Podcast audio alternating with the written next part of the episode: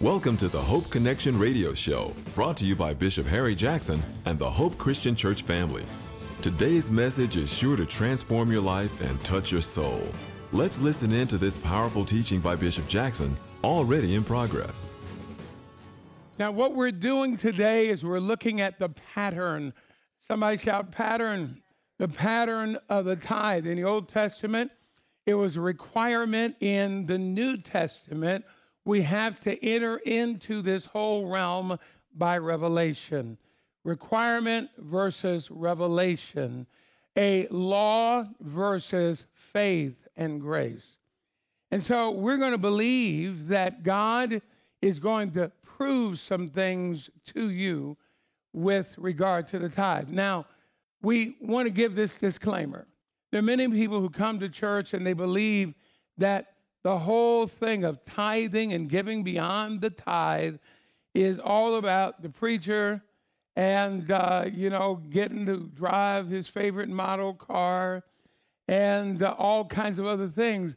But the essential question in the tithe, and we've looked at three uh, different uh, messages thus far uh, about these issues, really is all about God making covenant with individuals about their own personal finance with the idea that God will bless.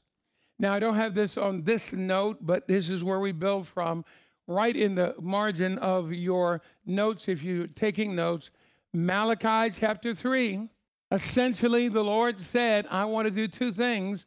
I want my covenant people, somebody shout covenant people. This doesn't apply to people that are out in the world, but I want people who are really following me to present two things. They're going to bring a life and they're going to bring an offering that represents the covenant. They're going to bring a life lived in a certain way and they are going to bring an offering that represents the covenant. Remember that the tithe and the offerings, we're going to go into this in real detail, but remember that the tithes that we will bring and the first fruit, the concept is very simple. Present your best, and God will bless the rest. Present your best, and God will bless the rest. In other words, the stuff that you keep will go farther than you could possibly keep or protected in your own strength. That's the premise. So God is simply saying, I want to enter into a partnership with you. And just like you're going to pay your taxes, how many understand that Uncle Sam does not ask you whether you feel led to give him his money or not? Isn't that right? He, he's going to make some requirements and assessments. And the longer you think about whether you're going to follow through or not, the higher the penalties are going to be. We're in a different kind of kingdom, and thank God we have a great and gracious king. So, under point number one, I want you to put down putting the Lord first. That was what goes into that blank. Is there a blank there with you? Putting the Lord first. And so, the redeeming the firstborn we looked at this command. We're looking at an agrarian society. In the New Testament, everything has got to be transferred from the pattern to a principle, and we want to follow the principle based on the Old Testament pattern, right? We're also going to recognize as we begin that God is not legalistic in how he is functioning with you, meaning that if you violate the rules of this one time or you had ignorance in what you're doing, it is not going to be that the ground is going to open up, earthquakes are going to happen, and all of a sudden, boom, you wind up three centimeters away from hell. That's not. That's not how this works or rolls. But there is a realm of blessing that we cannot really propose or hope to aspire toward unless we follow the pattern and the principles that God has given. Does that make any sense at all to you? So, also, we are going to just go through these simple points. Now, in verse 12, I want you to understand that it says that you are to give over to the Lord the first offspring of every womb. and the firstborn males of your livestock belong to the Lord. Belong to the Lord. Redeem with a lamb every firstborn donkey. And the principles below are under one, under A1. Do you see that there? The clean must be sacrificed.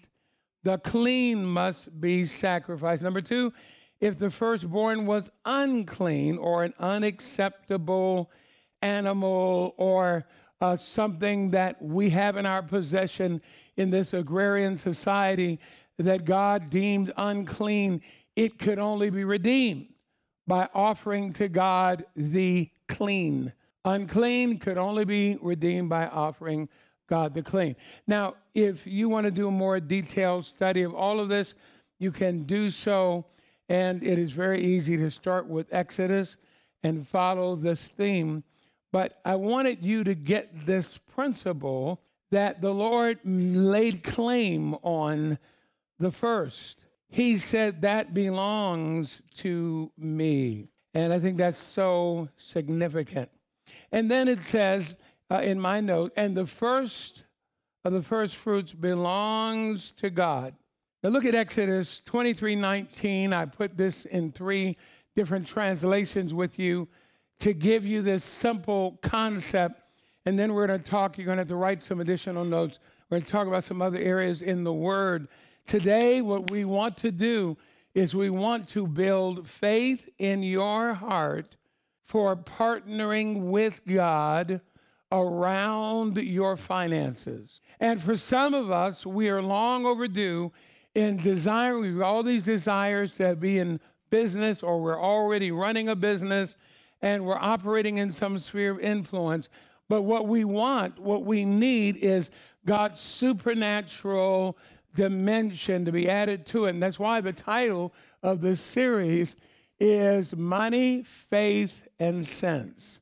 We're talking about money, but the, the real major issue for many of us is are we going to begin to move in to the commensurate area of faith? that will allow God to open up our understanding, illuminate our thinking, and to put resources into our hands. Exodus 23 19 says in the New Living Translation, As you harvest your crops, bring the very best, somebody shout, very best, of the first harvest to the house of the Lord your God. You must not cook a young goat in his mother's milk a, uh, English Standard Versions. I just stopped there. There's so much more of this. But let's just do that first phraseology. The best of the first fruits of your ground you shall bring into the house of the Lord your God. New American Standard Bible says, You shall bring the choice first fruits of the soil into the house of the Lord your God. So, our first fruits and the first of the first is our tithe that should be brought to the house of God, not to your nephew's school tuition, but to God's house. So, if you're going to do this practice, you're going to bring it to the house of God. You're not going to write it to a television ministry, missionary organization, some outreach center, you're going to bring it to the house of the Lord. Thank you for those two amens. Glory to God. Normally I get three or four, two amens. Three. Thank you. Looking down, I want you to see it Proverbs 3 9 and 10. Another concept that we all would say is a principle that we should be following all throughout the scriptures. It says, Honor the Lord your God Honor the Lord with your wealth and with the first fruits of all your crops. Then your barns will be filled to overflowing, and your vats will brim over with new wine. With new wine. I've got a star there. I've quoted a quote from Robert Morris which is up above right after Exodus 23 19. It says, quote, it's not the tenth portion of your first fruits. It's the first portion of your first fruits that God wants. It's the first portion. It's interesting.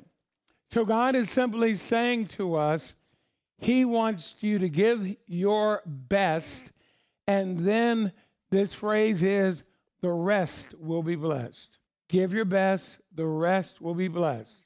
That's the principle. Give your first and your best to God. So we want to establish this, but I, I need to tell you a story. You may want to uh, just write this in reference in the margin of your Bible Jericho chapter 6 and 7. The story about the nation of Israel going into Canaan, the promised land, the very first time. There we find that the Lord essentially says to them, Jericho is mine. Jericho is mine. How many know about this story at all? Story about Jericho, right? Okay, what did I say about Jericho? Jericho said, okay, sorry. Thank you. Very astute. I said it wrong. It's Joshua chapter 6 and chapter 7 tell us the lead up and conclusion about the city of Jericho, all right? And uh, if you were in Sunday school, you heard the song Joshua Fit the Battle of Jericho. That's so Joshua and Jericho are all together. Somewhere in there. That, that's in, all right, all right. Thank you. So very good, very good. I won't, I won't say. I was just checking to see whether you whether you were reading or following me. I, I, I won't try that. But but yeah, they are paying attention today. Praise the Lord. So it's interesting though. God made to that nation a challenge. Says this city and everything that was in it, the spoils of war, if you will, the city belongs to me. The first fruits belongs to me. So when you take out Jericho, I want you to give everything to me. Now, the challenge is most of the people listen, and there's a guy named Achan who did not listen to the command of the Lord. And he bought some interesting clothing that was part of the spoils, a gold wedge, and it was interesting. I, I sometimes joke and tell folk that uh, this guy Achan was from uh, Southeast D.C. Anybody here from Southeast? I'm gonna go light on you then, because because y'all look so nice in there. But but but but if I was going to tell it the way I normally would tell it, I would say, you know that brother was from Southeast because first thing he did when they destroyed Jericho's, he went in and he grabbed him a piece of gold, you know, so he can make a gold chain, and he got himself some clothes of all the things that you could have stolen from Jericho, this brother got a gold chain and some clothes. So anyway, and he yeah, that is cool. But but he hid it. he hid it. Probably I should say today he got some leather, but we won't go there. But he hid it. And the Lord allowed them to come into this place where that protection, that partnership that the Lord had worked with them that allowed them to be powerful in war, the supernatural hand of God moving in their lives as they possessed the land that they had claimed. It didn't work at the next battle. And so they had to discern what had happened, and they found out that this guy, Achan, had stolen these things. But the point is that the city of Jericho was dedicated to the Lord. Somebody say dedicated. But what's interesting is that word to dedicate or to consecrate actually has a dual meaning. The other meaning is cursed. And so that which God says is mine carries the blessing of consecration upon it when you do with it what God said do. And it carries the curse of rebellion when you do with it what you should not do. So they would have had ongoing blessing, ongoing success. They would continue on just in that realm of victory, but until they found out about Achan, till they disciplined him, they did not have national success. It's an interesting concept. So I want you to know that if you're trying to walk with God in this covenantal reality of God's working with you in the financial realm, your first fruits belongs to God. And if you use it, you are invoking upon yourself on that stuff curse. What do you mean? The cow, the lamb, the 401k, whatever it is that you got that you use for yourself, it will not prosper. So, so one way or other, you're going to be working with nine and not 10 parts. The issue, though, is that which is presented to God, the rest that you have in your control will carry with it the blessing of God. So you give your best, and the rest is blessed. Does that make any sense? Now, we have gone through a lot. You go, we go back through and read the whole book of Malachi again. Remember the first message on this whole issue dealt with the whole book of Malachi, and God had a whole lot of things He was laying out that He didn't like there. And we can be forgiven, we can change, all of that, but He simply said, I don't like how y'all lie to one another. I don't like how you uh, divorce one another. I don't like how you raise your children in the wake of this covenant breaking atmosphere. I don't like the way that you impress your will on people that are under you. The way you treat your workers is wrong. Here's a litany of things that God says, I need to talk to the leaders you guys are wrong because you're setting the wrong example. And I want you people to know that I want to purify the sons of Levi, which are those priests, and I want the people of God to bring me an offering in righteousness and glorify my name in the earth. And if you do it, I'll do several things. I'm going to multiply what you've got. I'm going to bless what you've got. I'm going to rebuke the devourer uh, in and for your sake, and you're going to see me moving in your life. He'll open the windows of heaven. Point number one rebuke the devourer, protect that which he has put into your hands. Number two. Are y'all there with me? Praise the name of Jesus. Number two, let God multiply your resources. So, really, we want multiplication. Now, right now, some of us who are having some major issues in our finance, it is over this whole issue of tithes and offerings. Now, you're saying, well, I'm married, my husband won't let me tithe, or we're going to be under a problem. No, tithe over what you have responsibility over. Amen? You can't necessarily control everybody else in your world or your household. Let's be concerned in obeying what we know to be God's call for us. Does that make sense? What's in our control or what we can operate in. If you've got that, let's think about God moving in our personal life. Can you turn with me to Luke chapter 9, verse 12 through 17, New Testament verse? I believe at the end of the day, we want to pray a prayer, something like this Lord, as you're turning there, Lord, I commit my resources to you. Now I'm going to give when you say give. I'm going to sow when you say sow. I am going to uh, reach out as you reach out. Got two stories I want to tell today. I'll tell one now, I'll tell the other later. But first story is the story of my father when we were growing up, we used to have, I talk about this on the TEDx talk that we have.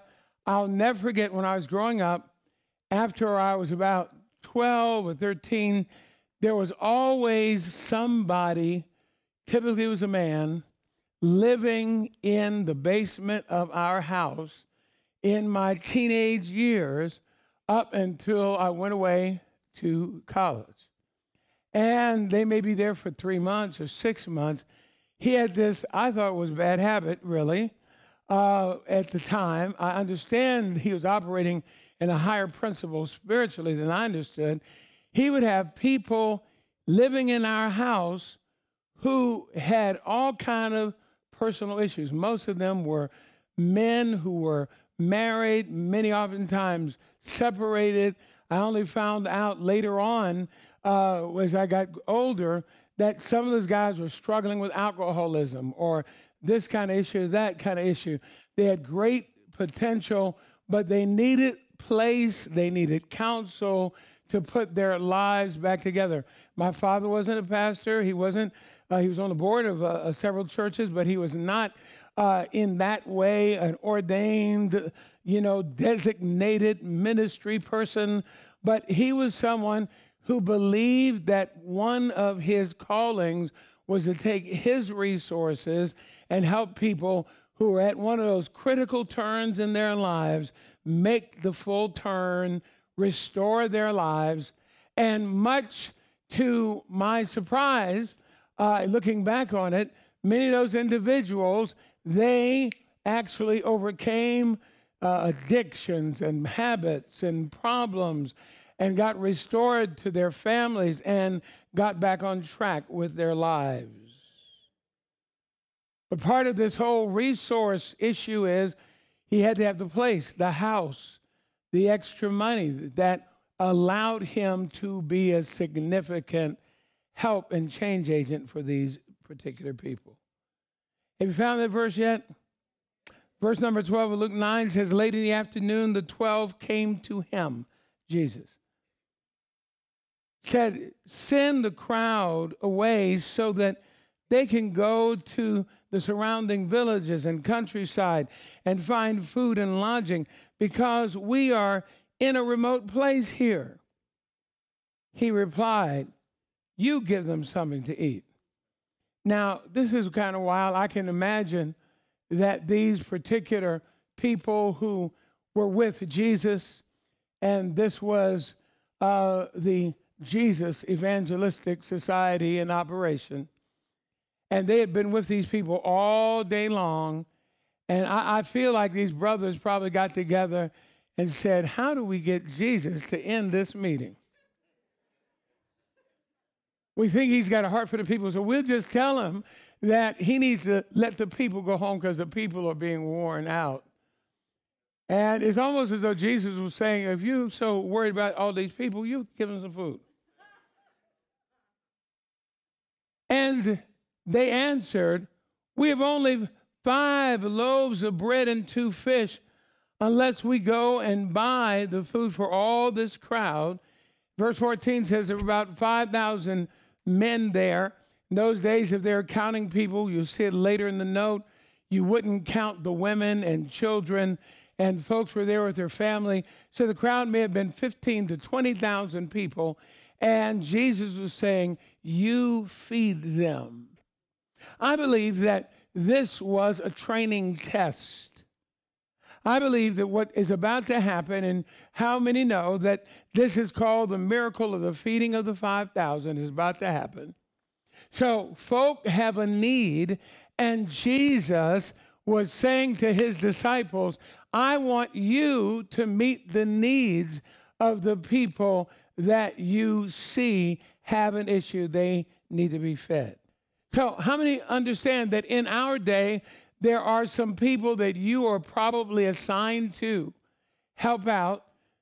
There is a demand in the earth for help from the church, from the city of God, the people of God, and that we are called by God to give help where we're led. Now, we all got enough family and friends who've gone through personal issues. I mean, I got uh, alcoholics, crack addicts, people of, of ill repute all up and through my family. And with those kinds of folks in our family, some of them have been known to ask for stuff they don't need. And I don't want to be the enabler of the person's. Thank you for listening to the Hope Connection radio broadcast. Please be sure to visit us for a Sunday service at our sprawling campus located at 6251 Ammendale Road in Beltsville, Maryland. That's 6251 Ammendale Road in Beltsville, Maryland. We are saving a seat just for you. For more information or to order the broadcast in its entirety, Check us out on the web at thehopeconnection.org